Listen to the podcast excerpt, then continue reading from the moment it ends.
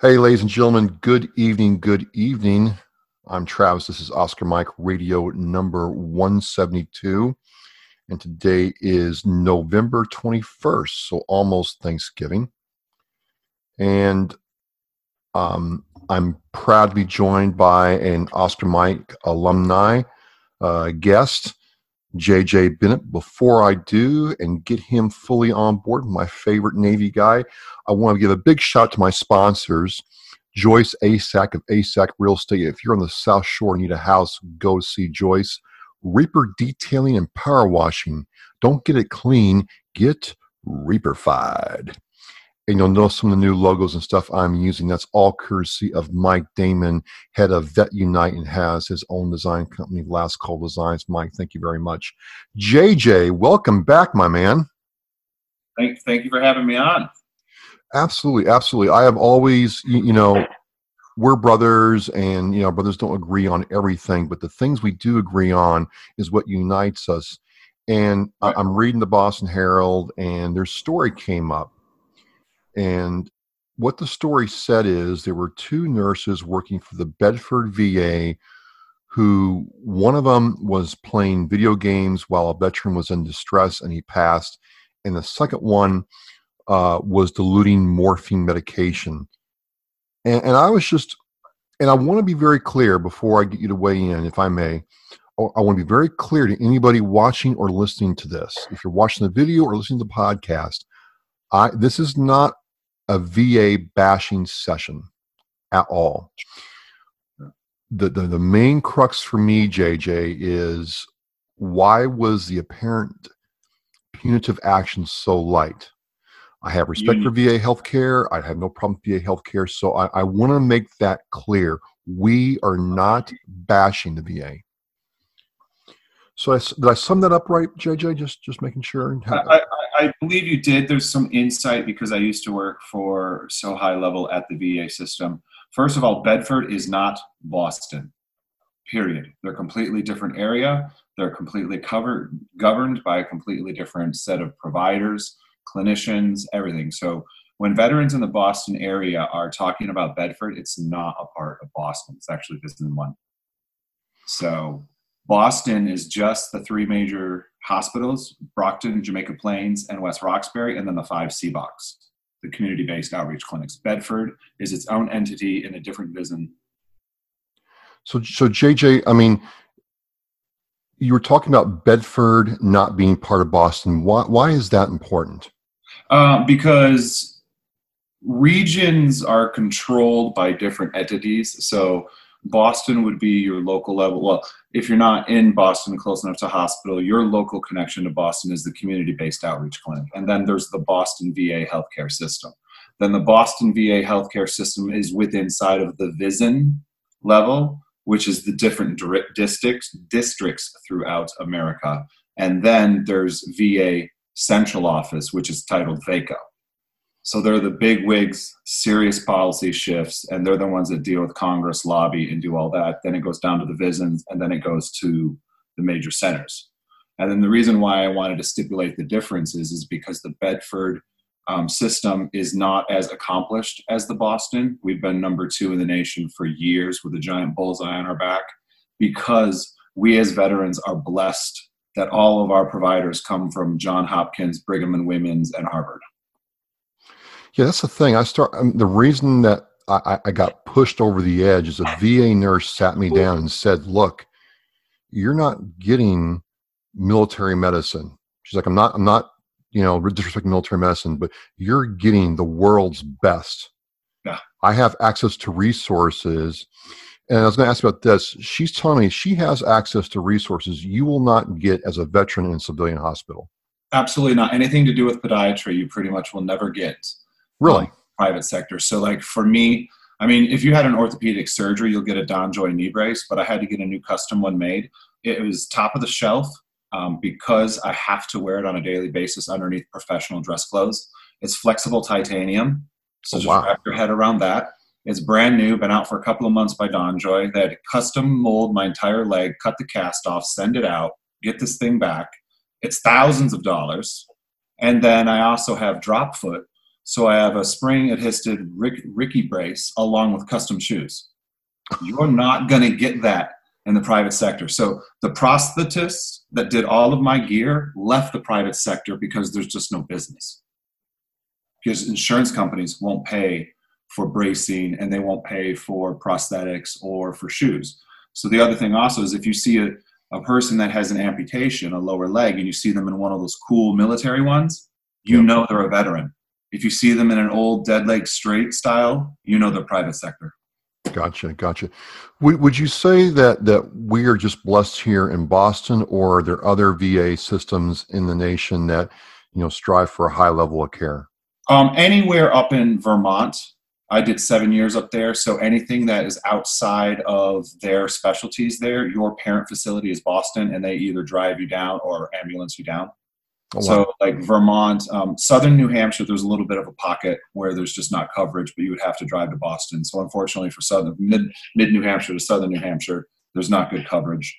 And then, generally speaking, if you go south or you go to any location where retirement people want to live, that's where I tell veterans that's where you're going to go and die. Because the larger the population, the larger the demand, the longer the waits, the less money, the less opportunities. So, yeah, you got that 4,000 square foot ranch for $100,000 that's going to get blown away in the next hurricane. Great. But you also sacrificed all your health care because you couldn't put up with a little snow. that's that's tough to take. That's tough to take. It's the truth. Well, you know, you, you are very good at dropping truth bombs there, JJ. It's just, uh, I love it. I love it. the Arizona scandal. Yeah. That didn't happen in Boston. It didn't happen in the Midwest. It happened in a ginormous veteran population that's extremely socioeconomically oppressed because they're probably living off their disability. That's gotcha. why so many veterans go to Georgia and Florida. But then when you overload the system, the problem is that. So here in Boston, we've been losing 2.5% of all veterans every year. They're going south.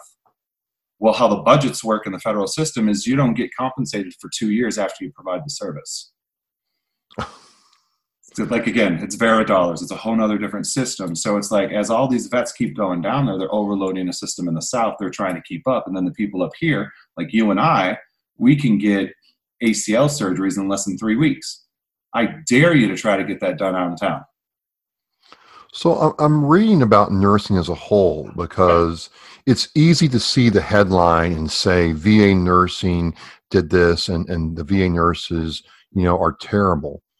But then I started looking around and not for nothing, you know, their civilian counterparts, which I got to tell you, JJ, very few civilian nurses want to get on the record and tell me about their colleagues behaving badly.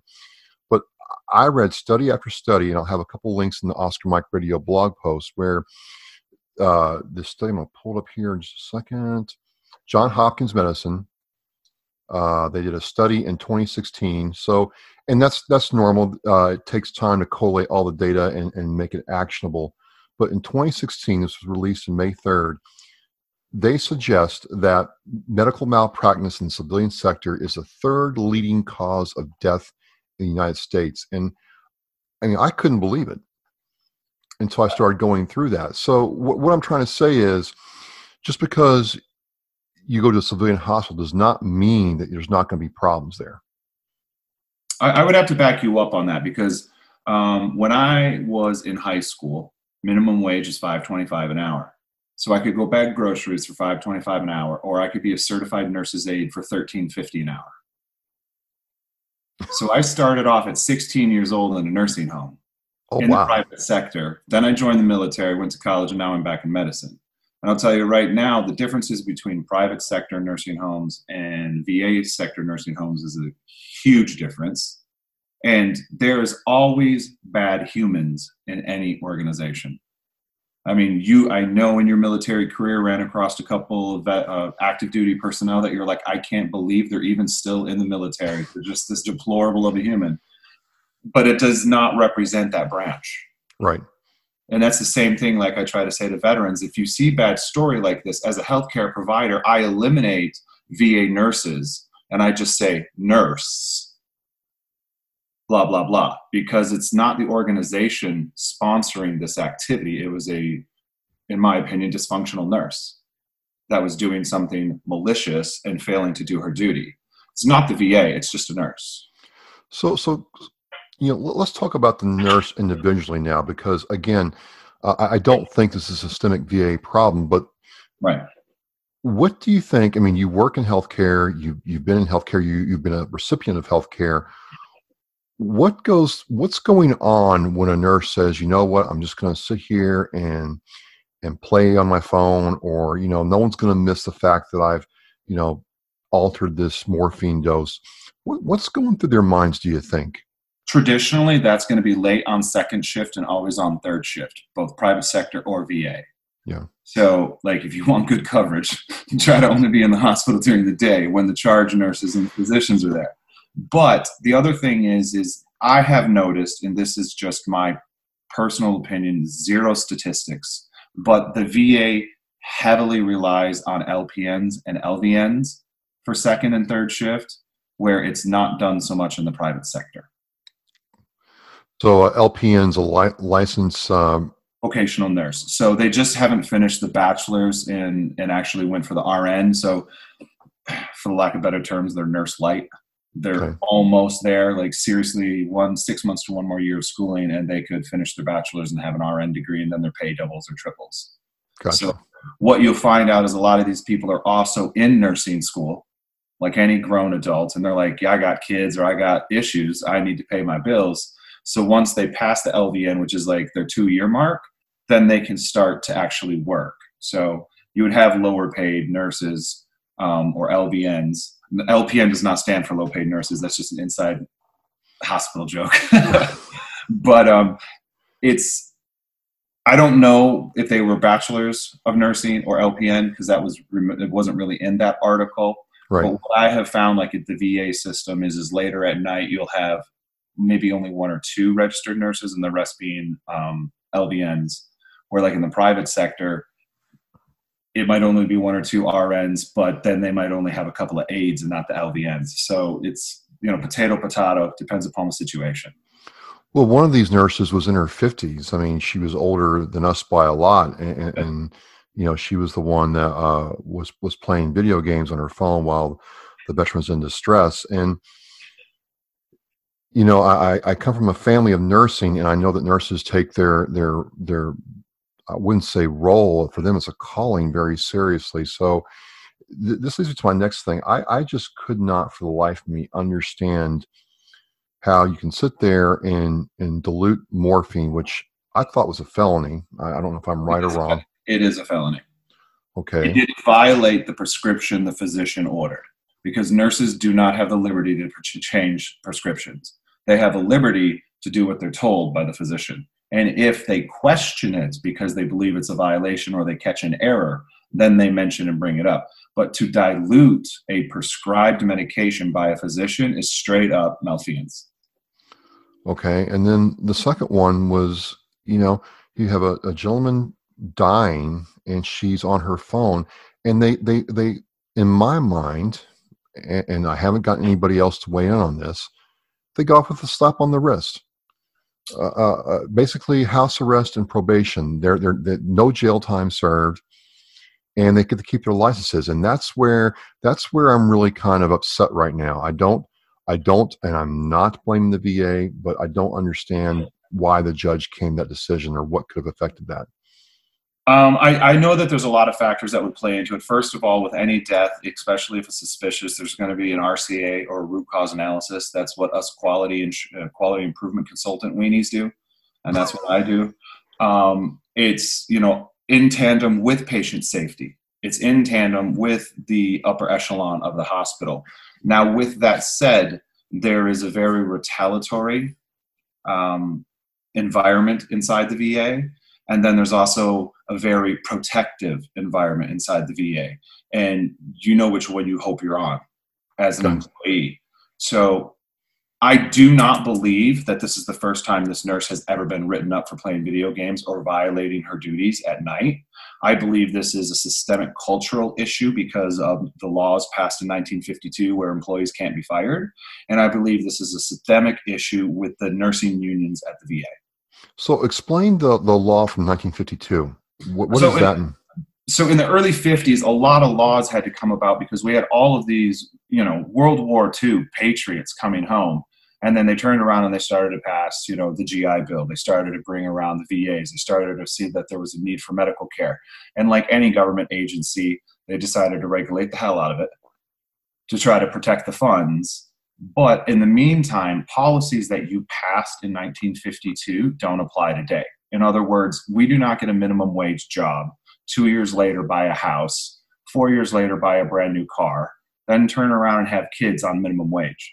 It's not 1954 anymore. This just does not happen.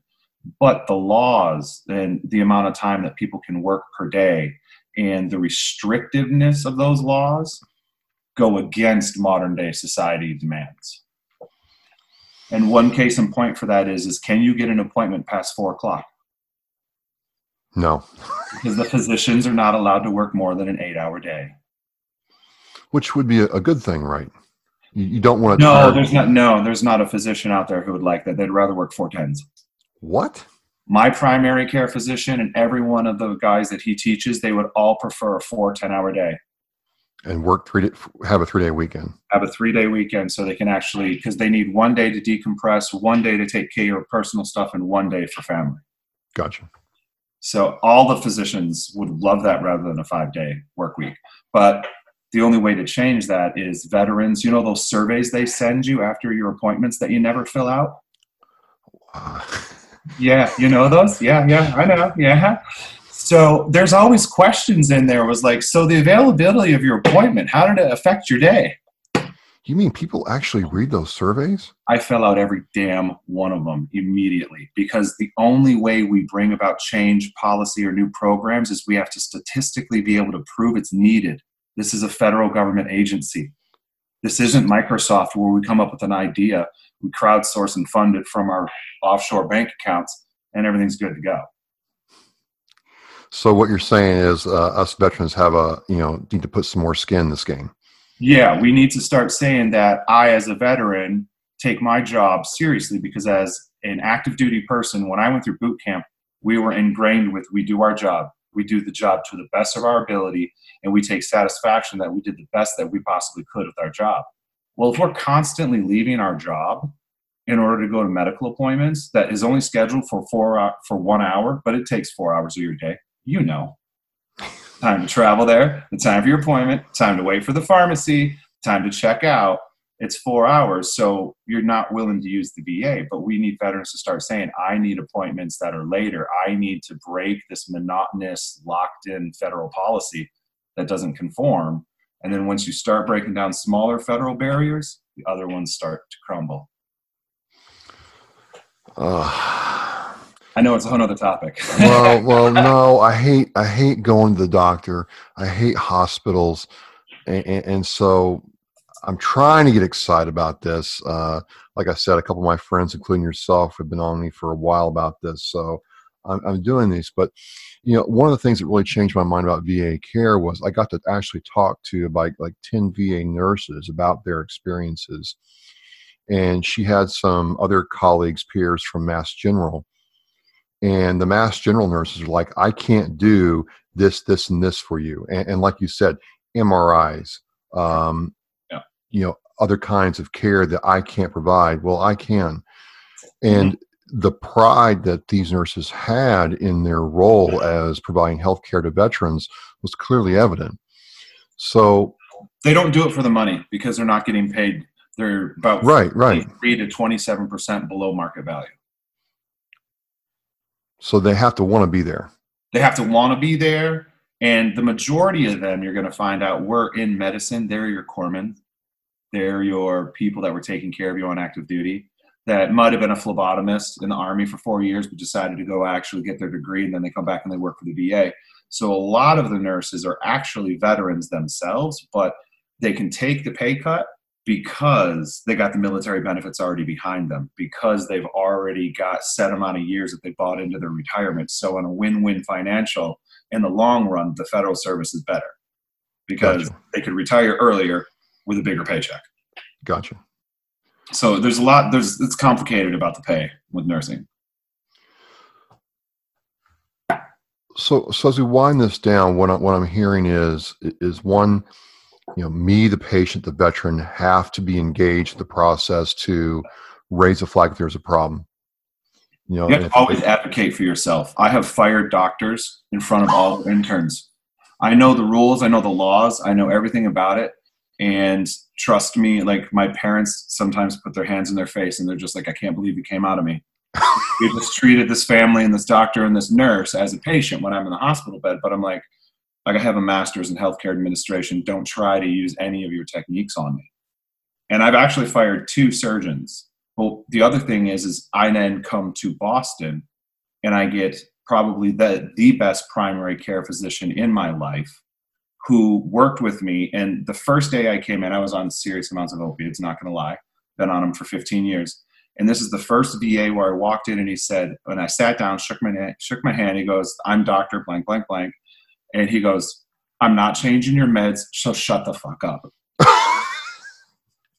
That's exactly what he said. And because of their mindset here in Boston, that's how within a year and a half I came off 16 medications that were daily with 10 plus or minus as oh, needed. Wow. So it's like we have very advanced primary care physicians here. We have very advanced surgical care here. We have very advanced nursing care here.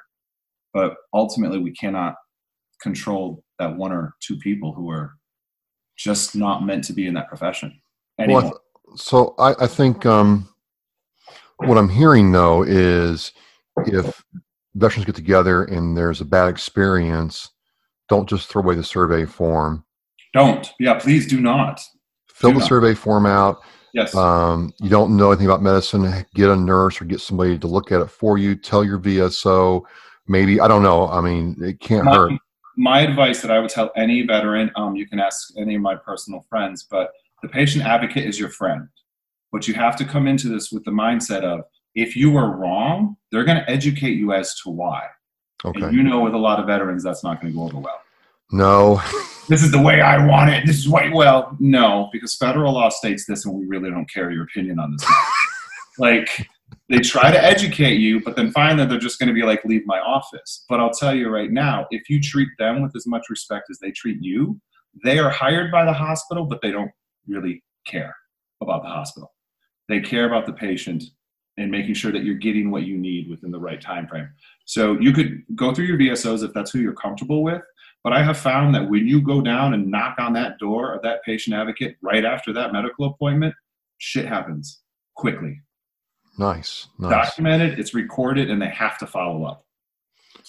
So the power is really in our hands, and yes. if if you if you have you know concerns about that there are people out there to help you it's it's yes. good care and you know we just got to be diligent so before we end this um, i want to give you a, a couple minutes or 10 to talk about your event tomorrow night if you want to tell people about uh, the let's buddy up um, I, I'm not a pro, I'm not the promoter of it. Rocco is. Um, I've been going, I think, since the second one, or maybe even the first one. Okay. Um, when it was over at the VFW, and now we're down in um, I down at the um, I can't remember the uh, the uh, I would have to look that one up, but um, I just know it's in my phone. but um, it's basically a simple gathering where we get together. It's a low pressure. There's not like singing of hands and holding kumbaya, and you're not telling your life story. What it is is free food and great conversation with maybe about five minutes or 10 minutes where people go around the room and say, hey, these are the events that are happening this month. Oh, that's awesome. Here's what we're doing. You guys pick what you want. Come and go as you need. Um, the food sponsored or else is provided. Like I've provided a meal once when we didn't have sponsorship.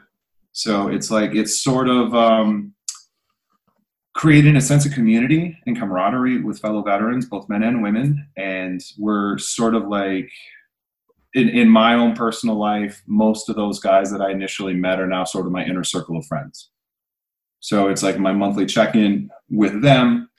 Yes. You're able to discuss things. And then, you know, I don't know anybody who doesn't want to get together and have free food and just great conversation. We're veterans. I mean, it's free food and great conversations. well, well, one thing I'm saying, and I, and folks, uh, JJ was on for number 76, so it's been a little while, but in my time um, I, I'm starting to tell veterans and and people, you know, when you tell me that there's nothing to do, there's nowhere to go, I'm saying that's simply not true anymore. Maybe that was true 10 years ago. It was true Right. when I got out. But if you put a little effort, not a lot, just a wee bit of effort, you can be somewhere every night of the week in this area of the country. You're blessed. Um, I will I will reach out to the outreach coordinator in Jamaica Plains, Dave Henke.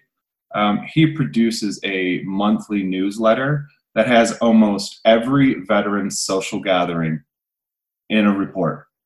Like there's special coffee hours on Thursday Oh, yeah, yeah. professionals, and like I'll ask him to start forwarding that to you because if you simply just post that on every one of these um, podcasts that you do, people easily have a link to be able to be like, okay, it's this date. Is there something going on? It might not be in your neighborhood, and yes, driving 10 miles does not mean you're going to Canada, but you can get there, you can hang out, you can have good communication, good fun, good camaraderie, and sometimes those random mysteries of just going out and doing something crazy ultimately ends up being one of the best decisions you made or a best friend that you're going to make that you never knew you needed to make. Absolutely, my man. So I'm going to try to get. Uh, we got to actually like meet in person here in the next month or so. It's been too long, but um, I'll be in as- Wrentham tomorrow night for Lutz. well, that's just hard to do with work right now. We're working in oh yeah, Boston. so far south. Yeah, I was going to say I leave work at three and I get there like uh, yeah, I know. We'll make it work though. We'll make something work between me and me. Yeah. Um, but I just want to. I, I just want to thank you for coming back on because I was trying to avoid that paradigm of bash nurse, bash nurse, bash nurse. Right. and, and you articulate a lot of things I was trying to very, very well. So I want to say thanks and, you know, appreciate, uh, you know, whenever I, I talk with JJ, ladies and gentlemen, I always have to think, and that's not, not about bad, excuse me. Wow. That's not a bad thing. So, I have, I have one question for you. okay. When you did finally go to the VA to get your card or to sign up, how long did it physically take you inside the building? So I have to be completely honest. Um, first of all, I did not go in the building. Uh, the nurses uh, gave me a phone number. I called the phone number, and I got, you know, routed to an operator. And literally, I timed it. Twenty-eight minutes later, I was completely signed up.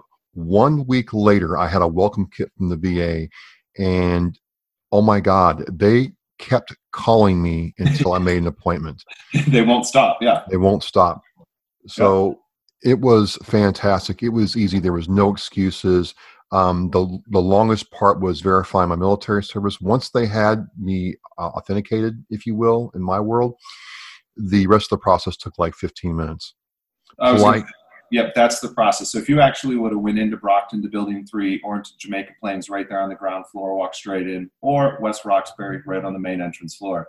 If you have your DD two fourteen and you walk in, I did it in 2016 when I transferred here, and it was 15 minutes out the door.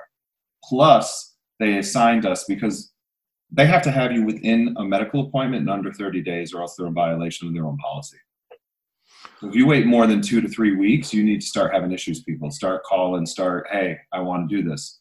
But the other thing I'll tell people is, is when they sign up, either the phone method like you did, or if you physically go in, get signed up for the My HealtheVet and get a premium account as quick as possible. Because if you send an email message to your providers, if they don't respond within 48 hours, they start getting serious punishments. No no uh, um, uh, i got appointment scheduled i think for uh, later december after christmas.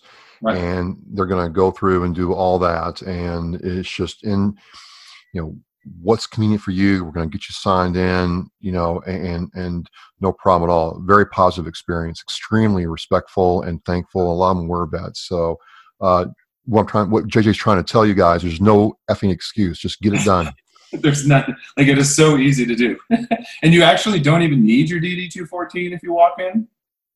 They'll just need it within ninety days. That's the policy. still but It's even uh, more than less excuse. no there's no excuses anymore yes. Well, um, if I don't talk to you, have a, a, a happy Thanksgiving and Merry Christmas. And like I said, we will have to meet up for uh, dinner or something sometime here very soon. I'm off uh, the last two weeks of the year, I think, so uh, maybe I'll hit you up then. Yeah, I was going to say I'm going to take off ten days. You know, through the Christmas period. So yeah, message me and we'll just meet up and finally put face to face. All right. Well, folks, this is Oscar Mike Radio. I'm Travis, and I have my good friend and Navy vet uh, JJ on the phone, on the line with me, not on the phone. Uh, we had a very good talk. Thank you very much, and we're going to walk through lunch. All, okay.